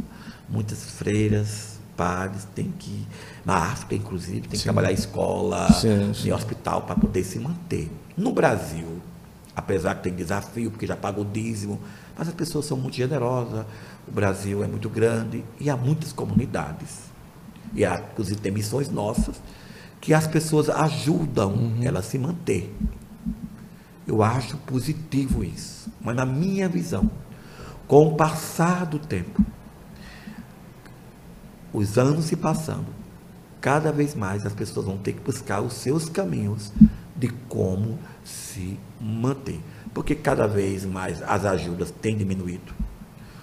Inclusive, é, muitas paróquias estão sofrendo com é, a arrecadação está caindo, as dioceses então, porque são as mesmas pessoas que ajudam. Mas no momento hoje, tem os evangélicos, os pastores, que se mantêm da contribuição do dízimo das pessoas.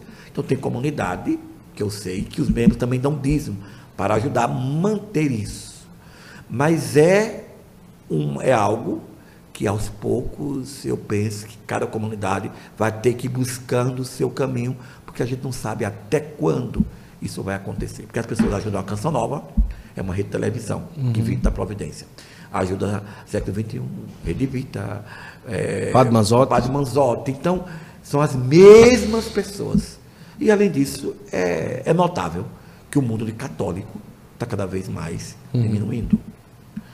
E os evangélicos têm crescido.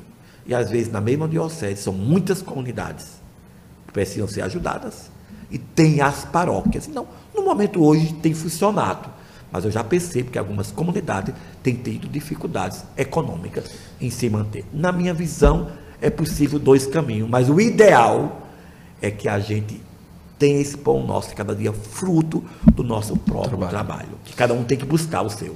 É, é meio pensamento de que é o seguinte: o trabalho não diminui minha entrega. Não. Entende? É, é, eu acho que criou-se um pensamento né, do início e tal. Tipo assim, ó, existe um nível de entrega, como, como você estava falando aqui, né? A, é, medir é, a entrega, a intensidade, porque trabalha e porque não trabalha, não é? Ah, só é comunidade de vida aquele casal que se entrega por inteiro, que deixa o menino no colégio, que vai dentro da casa comunitária, que tem que rezar as laudas com o solteiro, e que não sei o que, que volta, que tem horário de adoração igual a dos solteiros e tal, e aí vai gerando um certo cansaço e aquela coisa, e briga com a mulher, a mulher com o homem, e aquela coisa, e o menino cresce sem uma certa presença e tal. Não, eu vivi isso. Né?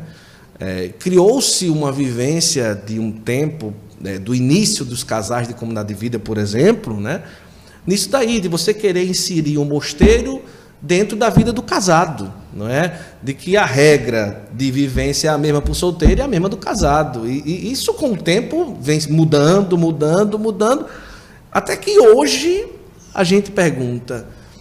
A, a comunidade de vida, principalmente para a vida do casal, é a mesma de 20 anos atrás? O pensamento é o mesmo? Não não é o mesmo pensamento, pela realidade, pelas pessoas que já viveram e tal. Então, o que você fala, eu acho muito interessante, porque às vezes o caminho, entre aspas, se torna um pouco mais suave, porque você tem um trabalho ali designado e tudo, e não é porque você trabalha que você vai ser menos o carisma, não é? Ou é dentro, ou é fora, ou é de fora para dentro, ou é de dentro para fora, não é? Eu acho que nas comunidades, quanto menos gesso para viver o carisma, mais ela cresce. Né? A obra de Maria é um exemplo. Aliança de misericórdia, que você tem frentes, até o, o cara que está numa cama de hospital doente, ele pode fazer um voto com a aliança de misericórdia. Então, várias frentes. Né? Acho que o não engessar o carisma faz a comunidade explodir, crescer. Quanto menos gesso, mais crescimento. Né? É um pensamento que tenho e que eu vejo a obra de Maria, por isso que eu admiro, amo e sou apaixonado pelo carisma da obra de Maria, mesmo distante, mesmo não estando sempre, mas que eu percebo isso, né? É, evangelizar com alegria, seja como for, é na peregrinação, é levantando uma paróquia que eu já vi de várias praias na época, Pitimbu e tantas outras, aqui o trabalho de Muribeca e tantos outros lugares que, que vocês fizeram, e levantar padres, e levantar pessoas, até circo a obra de Maria já teve, né? e tantas outras coisas. Né? Aí você diz, ah, comunidade sem foco. Não, pelo contrário. Né? A comunidade dócil ao que o Espírito Santo quer agora. Eu não posso me prender ao que o Espírito Santo me pediu há 30 anos atrás, porque dali eu não largo, ali ele me não. O Espírito Santo ele é dinâmico, né, Gilberto? Sim, é, com relação aos casais, a gente tem muito cuidado. Primeiro, nós não temos ingerência na vida familiar do casal. Uhum. Eu e Salomé, a gente nunca teve quando existe qualquer dificuldade Sim. com os filhos, se o casal nos procura, a gente dá a nossa opinião. Mas se não procura. Nós respeitamos, né? Porque eu acho que o casal, Deus deu a eles um, esse filho, é fruto do amor deles, que tem a capacidade de educar, é eles, é eles e o carisma tem esse, muito esse respeito.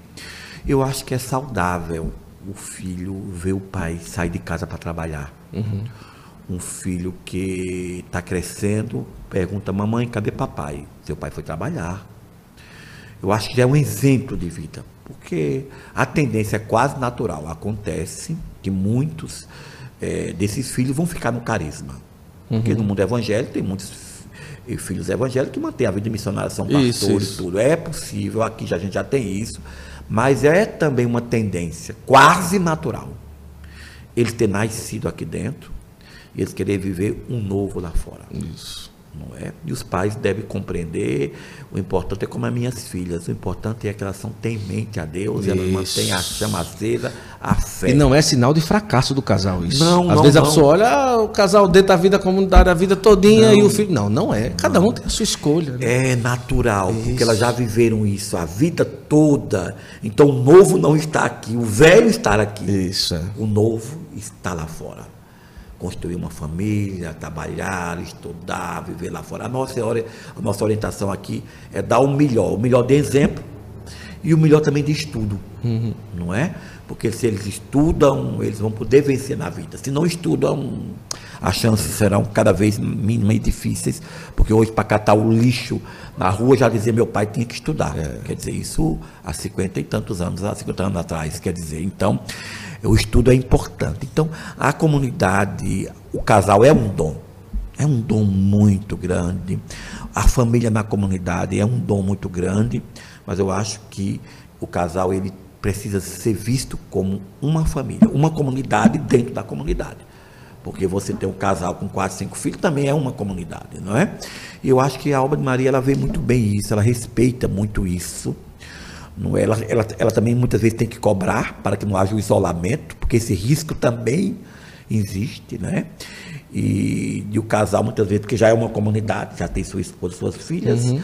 é, querer a tendência de se isolar um pouco. Então, isso a gente tem que ser corrigido. Mas é, é, esse estilo de vida que a gente vive é muito bonito é um dom muito grande para a igreja. E por isso que muitos jovens procuram, não é? Você poder viver padres, celibatários, os casais com os jovens, na mesma família, cada um respeitando o dom que o outro uhum. é, é. Se a gente vive isso na, na coerência, na fidelidade, é um dom para a igreja muito grande. Você usou preto no dia do sepultamento do Monsenhor Jonas, né? E, naturalmente, como uma das maiores referências ou lideranças das novas comunidades durante todos esses tempos, o Monsenhor Jonas. Mas quando foi na hora do, do trabalho né, e tudo, acaba que você fica muito ali no Vaticano, Papa e tal. Duas perguntinhas. Até que ponto o Monsenhor Jonas ajudava você nesse caminho de lá? De direcionar, até que ponto você buscava, partilhava, Padre Jonas, ó, tá isso aqui, estão pensando em unificar alguma coisa, se existia isso ou não, e como é o coração do Gilberto agora em saber que presencialmente lá em Cachoeira Paulista não tem mais aquela presença de tantos anos que serviu de consolo, de arrimo, de aconselhamento e tantas outras coisas. Bem, primeiro, eh, a minha ligação com o Padre Jonas era muito grande. Eu acho que eu era raríssima a pessoa que podia entrar na casa dele, abrir geladeira, sentar na mesa para comer. Estou chegando aí para comer. Eu, muitas vezes eu fui lá sem avisar que estava indo, né? Então eu era muito próximo deles, sou muito próximo deles, porque eles também moram, ele morou a vida toda com Eta e a Luzia, que é muito, somos muito ligados, a gente é muito próximo, agora mesmo passamos 20 dias na África. O que é que acontece? Na verdade, a minha presidência na fraternidade é, aconteceu mesmo por causa do Padre Jonas. Porque naquele momento não era o caso para mim. É, Salomé não era favorável, minha filha estava lá naquele encontro, o Ed também achava que não era o caso. Estava é, saindo de, de uma linha muito longa, de muito tempo. Havia disputa interna uhum. de quem deveria ser e o próprio Hamilton, que é uma pessoa que eu quero muito bem, a gente fica olhando aquelas coisas, tem que falar inglês, falar italiano, francês, tem que se no mundo. Eu mesmo acho que não é para tu isso. E a gente foi almoçar e todo mundo achava que não era. Mas a Luzia também estava no almoço. E o Edson, não é Luzia, eu não sei ainda, eu vou ligar para o Padre Jonas. Porque quando eu saí, o Padre Jonas estava pensando que Gilberto poderia ser sim o candidato. E eu disse, olha, eu não estou escolhendo isso, não é o caso, mas também eu não vou dizer não se for a vontade de Deus. Uhum. Aí a gente voltou e todo mundo viu a Luzia no telefone. Aí o padre Adriano disse, olha, Deus é que vai mostrar. Mas na minha opinião, você deve insistir com o nome dele. Cita o nome dele, insiste com o nome dele. Aí a Luzia, não, o padre disse que é Gilberto. Se o padre disse, eu não vou tirar meu nome, não. Aí Salamete, não, você vai, quando disser, você diz que não. Disse, não, eu não vou dizer isso, não. Eu não estou buscando isto, mas eu não. E a minha filha pedindo, eu disse, não, não, não. Eu nunca disse não para Deus, eu não, não vou agir assim, não, vou ver. Aí daqui a pouco, adoração santíssima, chega uma pessoa, que é o Cris, é um amigo meu da Austrália, e tenta falar comigo em inglês. Eu disse, Cris, eu não falo inglês. Você sabe. Mas eu estava com a minha Bíblia aberta, Luzia e o Eto do meu lado. Eu estava lendo Magnífica. Aí ele deu escrito. Leia, eu estava lendo. Meu Deus. Derrubou os poderosos do seu trono e exaltou os humildes. Eu já fiquei desconfiado. Ó, o que eu estava lendo na Bíblia, Magnífica, que Deus mandou eu ler, ele vem com essa palavra. Daqui a pouco vem uma mensagem da PET, que já tinha vindo há uns 10, 15 dias atrás, PET Mansfield. Mandou em inglês. E carta traduziu para mim. E ela dizendo que estava rezando sobre essa eleição e Deus estava dizendo que Deus estava me escolhendo. Como tinha escolhido o Juan Diego, deu testemunho, mandou em inglês, estava me escolhendo. Aí eu já fiquei assim. A Pet também muito ligada a mim. Daqui a pouco vem uma mexicana de vermelho com a imagem de Nossa Senhora da Guadalupe e disse, Nossa Senhora, em espanhol, né? Nossa Senhora da Guadalupe mandou dizer, está com você, está ali cobrindo você com o manto. E me deu a imagem, eu beijei e coloquei no bolso. Aí eu lembrei do que a Pet tinha dito. Uhum. Adoração Santíssima terminou. Quem lança candidato? Aí lançaram o meu nome. Eu me levantei, Barbosa, eu disse sim. Aceita, eu disse, eu estou à disposição. Aceita. E aí Foi em cima do que o padre Jonas disse. E tem uma coisa interessante, Dom Alberto não queria. Eu tenho muita ligação também com o Dom Alberto. Se ele dissesse, não, não ponha seu nome, é melhor não, tal, tal, tal, tal, por alguns motivos que ele conhecia, era capaz de eu ter retirado meu nome. Uhum. Só que eu ligava, ele não atendia. Era final de outubro, o Ciro Nazaré. É. E não teve jeito. Quando ele chega no aeroporto para pegar ele, como é que está a eleição? Não, a eleição já terminou. Quem foi ele? Gilberto? Não acredito, não. Sim, foi. Ele aceitou. Aconteceu, é ele. Já tinha acontecido. Então Deus quis. E o padre Jonas foi sim o, do, o principal responsável. Para dizer para você que o padre ele não tinha interferência direta. Ele respeitava tudo. Ele perguntava muito. E eu dizia as coisas, ele dava assim a opinião dele. E ele gostou muito da ideia do Papa, Certo. de unificar, ele, ele ama demais a renovação, ele é fundador de uma comunidade nova, então ele queria muito esse convite à unidade. Então, quando eu ia lá, ele perguntava muito, e alguma coisa polêmica, eu consultava ele.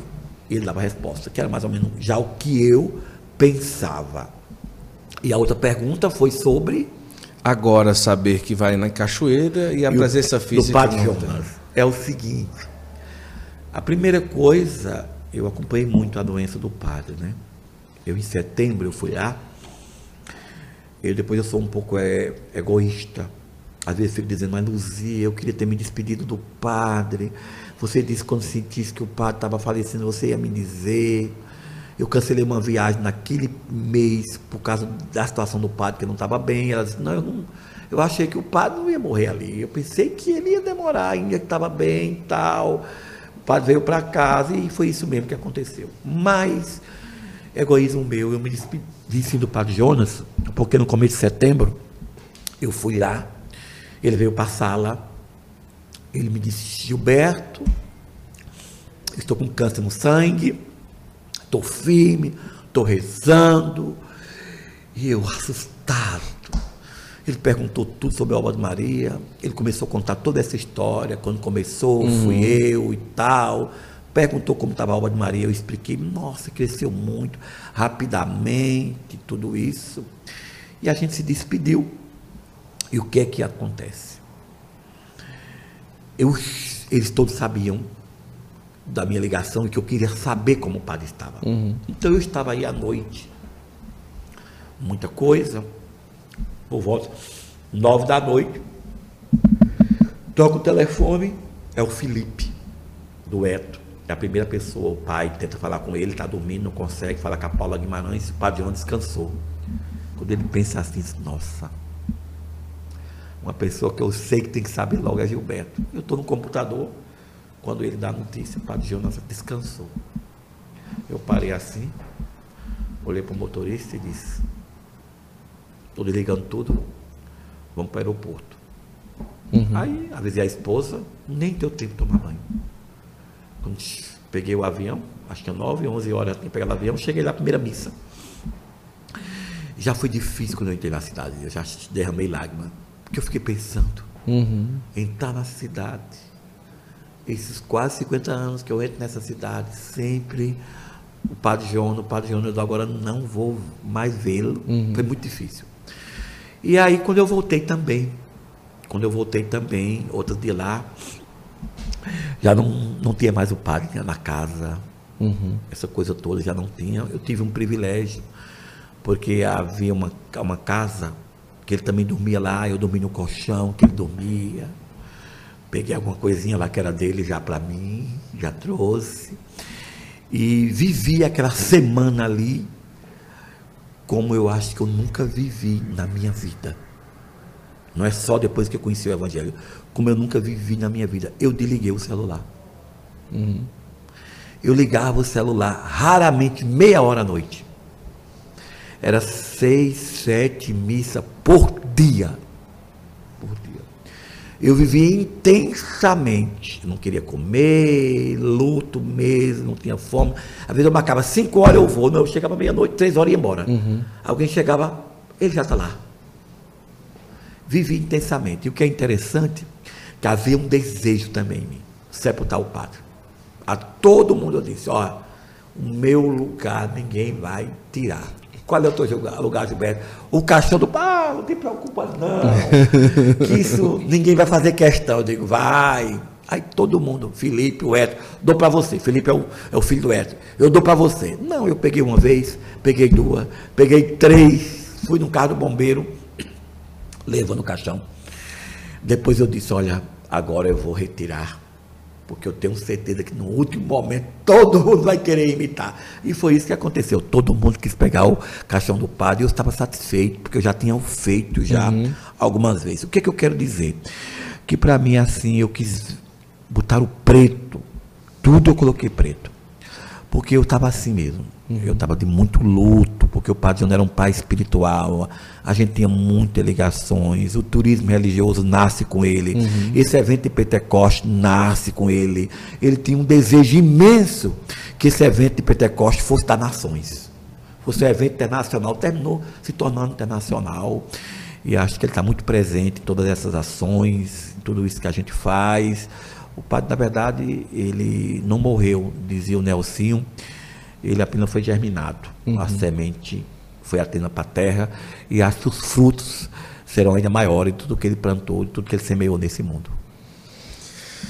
Gente, é o seguinte: se você ainda não fez a experiência de peregrinar, faça. Existe a diferença de você viajar, tá certo? Como turista, e existe a possibilidade de você peregrinar, não é? E uma das oportunidades que você tem de viver um retiro espiritual viajando, é assim que eu costumo dizer, é através da obra de Maria. É você procurar entrar em contato, escolher o pacote que você quiser. E o testemunho é realmente o preço, ou um dos preços mais baratos do Brasil. Você pode pesquisar em qualquer agência de viagem, porque a intenção primeira é a evangelização, é a experiência com Deus, é aquilo que você vai viver lá, e isso não tem preço. Então, você se organiza, não é algo do outro mundo você se organizar em pagar em diversas parcelas né? O preço que está ali é porque realmente, imagina você ir café, almoço, janta, hospedagem, ônibus, avião e tantas outras coisas. Mas experimente. Faça uma vez essa experiência e depois você vai poder testemunhar. É algo extraordinário. Sobretudo, por que com uma obra de Maria eu falo isso? Porque é um carisma a força do carisma faz com que a peregrinação seja muito especial, tá bom? Então, vale a pena você procurar, vale a pena, são diversos, diversos destinos, mas não é o destino que é o ponto principal de tudo. É realmente você ir em peregrinação com o coração aberto para nosso Senhor fazer. Assim como toda a história bíblica a peregrinação, a romaria, a ida, o, o êxodo de si mesmo, sempre fez efeitos extraordinários nas vidas das pessoas. Então, vai lá, faz essa experiência e eu tenho certeza que vai ser algo marcante. Se a gente fosse fazer um dia um podcast para contar os testemunhos de mudança de vida em peregrinação, dava o quê? Dava um dia de podcast, não dá não, Gilberto? Não, não daria um dia, não daria para contar não. Não dá. Não, não porque já começou assim. Desde a primeira viagem que a gente fez, o objetivo foi levar as pessoas a uma experiência de fé. Isso. Seja no Santuário Mariano e na Terra Santa. Quem vai à Terra Santa conosco tem uma experiência com o Santo da Terra. Uhum. Você não volta mais a mesma pessoa. Depois, isso não é uma coisa econômica isso é espiritual. Isso é uma. O objetivo nosso é levar as pessoas a uma experiência com Deus. É tanto que a gente não faz turismo, a gente não faz congresso. Uhum. Vocês imaginem se a gente fosse por esse caminho, a gente tinha muitos clientes, muita gente também que viaja conosco, que também gostaria de fazer turismo, nos convidam. Nós não fazemos nenhuma viagem que não seja levar as pessoas ao encontro com o Santo da Terra com a pessoa da Virgem Maria no Lugares Santos. A gente está aqui com carisma para evangelizar. E evangelizar significa levar as pessoas a uma experiência com a pessoa de Jesus Cristo. Gilberto, eu quero primeiro pedir para você colocar nos comentários o que é que você está achando da nossa conversa aqui, mas eu quero de coração agradecer essa acolhida extraordinária, essa conversa. Olha aí, tá vendo? Nove e meia, mais de uma hora e meia que nós estamos conversando aqui. Pensei, tá vendo? Eu pensei eu que tá duas vendo? horas. Tá vendo? Eu vou contar um minuto. Ai, que maravilha. Mas eu quero agradecer a acolhida, né, o presente que eu tive hoje de conversar com você hoje aqui no Santo Flow e dizer que estou muito feliz por esse dia ter chegado, por estarmos aqui nessa conversa e gratidão, assim, muito agradecido pela disponibilidade, pela generosidade de estar hoje aqui comigo conversando no Santo Flow. Primeiro eu quero agradecer essa oportunidade, não é? Eu sei que você perdeu, perdeu não, a gente não pode dizer perdeu É. isso, porque Dom Henrique também foi semeado. É verdade. Mas um ele foi muito cedo, né?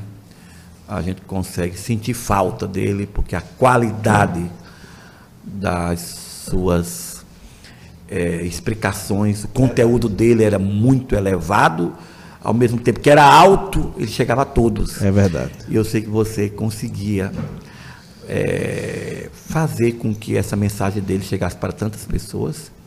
Eu também quero agradecer essa oportunidade. O meu tempo é de, é de Deus. E quando se me convida, onde eu percebo que eu vou fazer com que as pessoas, vou contribuir, melhor dizer, para que as pessoas também eh, consigam refletir sobre a sua vida, sobre a sua história, sobre a sua missão, sobre o seu compromisso que você tem que também ter com o Evangelho, com a fé. Eu estou aqui à disposição. Essa é a verdade. Que bom. Fico feliz. Eu deixo aqui para você. é, depois vou, vou deixar aqui uma simples dedicatória, mas a minha história com Dom Henrique. Aqui tem um capítulo do dia que eu fui com Dom Henrique na casa do Padre Jonas, em que o Padre Jonas perguntou o que é que ele achava das novas comunidades, e a resposta está aqui, e também todo o processo da destituição da minha comunidade depois de 10 anos. Né? Então, os motivos, né? as perguntas que ele me fez, né?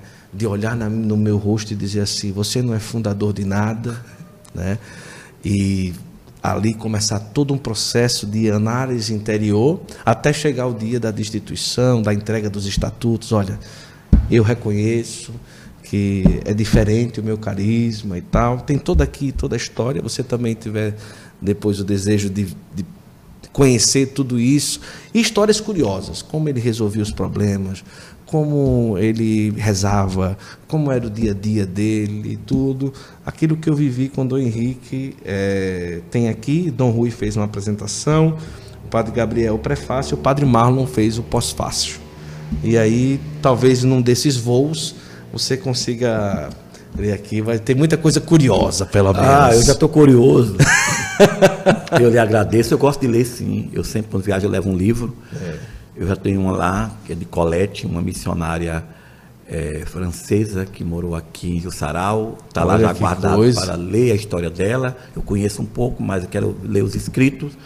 E o seu também vai fazer parte dessa minha leitura, pode ter certeza. Oh, que maravilha. Olha, quero dizer que essa conversa aqui terminou aqui, você já pode assistir do YouTube do início, tá bom? A partir de amanhã você encontra essa conversa no Spotify, no Deezer, no Apple Music, Google Podcast, Instagram, TikTok, Facebook. Em todos os lugares você encontra um pouco aqui da nossa conversa. Fique à vontade para você saborear, mergulhar nesse conteúdo tão especial que hoje nós trouxemos aqui com o nosso querido Gilberto. Quero agradecer aqui aos meninos, ao Fábio, ao Kaique, ao Ivanildo, que disse: Gilberto, bora, né? Inclusive amanhã é o seu aniversário, não é isso? É não? Passou, 12 de abril. E amanhã é o que, meu Deus, que fala? Ah, é porque a data que tinham falado antes, que a gente estava pensando, era a data um dia antes, mas a gente conseguiu outra data. Foi. Porque a data que eu ia marcar era a data da volta do meu voo, né? Isso, Aí eu ótimo. trocou. É, mas tá bom. Mas foi bom, deu certo. Mas eu quero agradecer é, você estar aqui conosco e agradecer também ao povo que esteve conosco aqui participando desse momento tão especial. Obrigado, Gilberto. Foi um presente. Deus te abençoe. Estamos juntos, viu? Vamos lá. Pessoal, muito obrigado e até a próxima, se Deus quiser. Tchau, tchau.